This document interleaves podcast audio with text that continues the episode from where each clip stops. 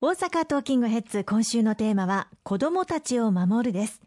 オープニングでもお話をいただきましたが毎年のように児童虐待による悲しいニュース耳にしますね。そうですね。あの、本当に痛ましいあの事件が続くたびに、もう二度と起こしてはならないという思いを強くいたします。さまざまな課題があることも、この間、あの、明らかになってまいりました。もちろん政府としても、これまで児童虐待防止のためのさまざまな対策を取ってきたんですけれども、今回の目黒の事案を受けて、さらにこれを強化しようということを強く政府に働きかけさせていただきまして、それが盛り込まれた形での関係閣僚会議、そして総合対策の発表となったところでございます。オープニングでもお伝えしましたように政府は7月20日の関係閣僚会議で緊急総合対策を決定した。ということですよね。はい。そもそもあの、この児童虐待に関する通報が、まあ、年々年々増加をしている、ここ10年以上連続で、まあ、増加を続けているという問題がございます。まあ、これはもちろん通報窓口が整備されてきたという側面もなきにちもあらずなんですが、そのような虐待の通報事案が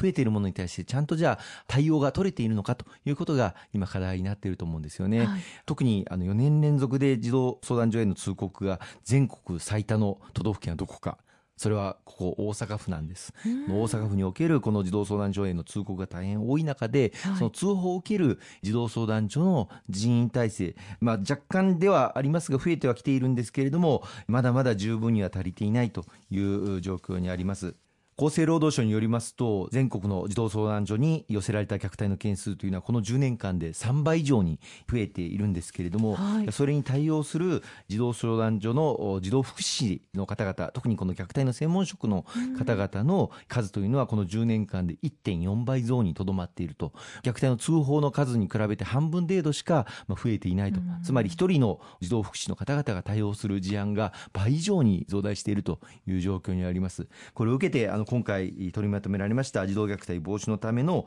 緊急総合対策関係閣僚会議を開いて取りまとめていただいたんですがこの児童相談所の体制を抜本的に強化をしていかなければいけないと特にこの児童福祉士の数を2022年まで今後4年間かけて2000人増加をしていこうという方針を取りまとめさせていただきました。はいその他例えば、まあ、今回の対策でどんなことが決まっているんでしょうか？まずあの今回の目黒の事件ですけれども、はい、よく報道でも報じられていましたがそもそも引っ越しをする前の児童相談所では、この児童虐待の案件が把握をされていてそして対応に当たっていた。ところが、まあ、引っ越しをした先の児童相談所にそれが的確に引き継がれることがなかったということが、今回の事件の起きた最大の要因というふうに言われています。今回の児童虐待防止対策のための緊急総合対策では特にこうした子どもたちが転居する場合、引っ越しをする場合に、児童相談所間できちっと情報共有が徹底をされること、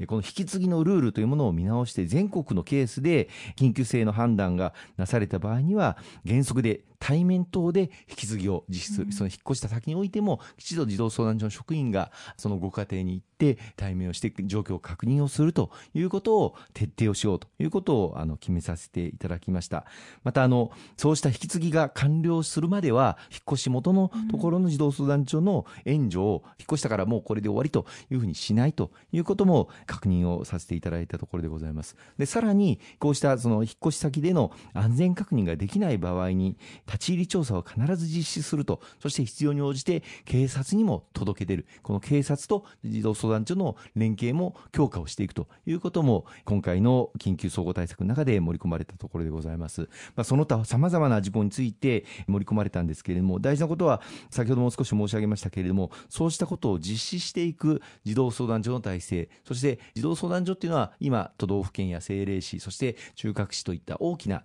市町村に設置がされていますが、はい、そうした大きな市町村でないところにおいても市町村において体制を強化をしていく児童虐待防止対策体制総合強化プランというものを年内に策定をそれぞれの市町村でしていくということを方針として打ち出させていただきましたので全国の町議員とも連携をしながら各自治体で取り組みを進めていきたいと思います。ということは関係各所横のつながりの大切さとそして各自治体とも連携していくということで縦のつながり両方が大切だということになってきますよね。そうですね。あの関係する機関、まあ児童相談所が軸になってきますけれども、のみならず都道府県と市町村との情報共有、また警察との情報共有、あるいは児童相談所間、先ほど言いましたようなその引っ越しをする場合に、児童相談所同士での情報共有、これを徹底をして子どもたちを何としても守っていこうという体制が強化されたということだというふうに思います。ただまああの児童相談所の体制を強化するといっても、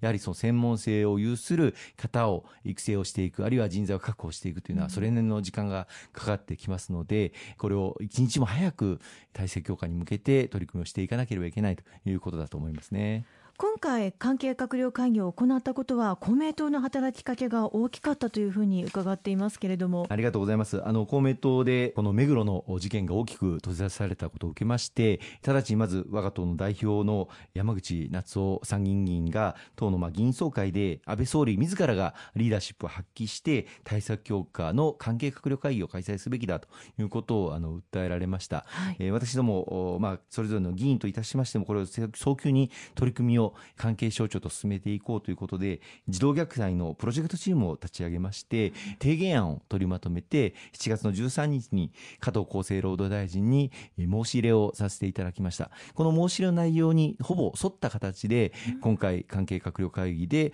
児童虐待防止対策の緊急総合対策が取りまとめられたということでございます。先ほど言いましたような、その引っ越しをする場合の児童相談所間の情報共有の徹底、あるいは子どもの安全確認ができない場合場合に立ち入り調査も含めた対応を徹底すること、さらには児童相談所と警察の情報共有を強化をすること、また、これまで実施してきた児童虐待防止対策体制総合強化プラン、これを各市町村で策定をしていく、こうしたことが盛り込まれた緊急総合対策が策定をされたということです。ありがとうございます。後半も引き続きお話を伺っていきます。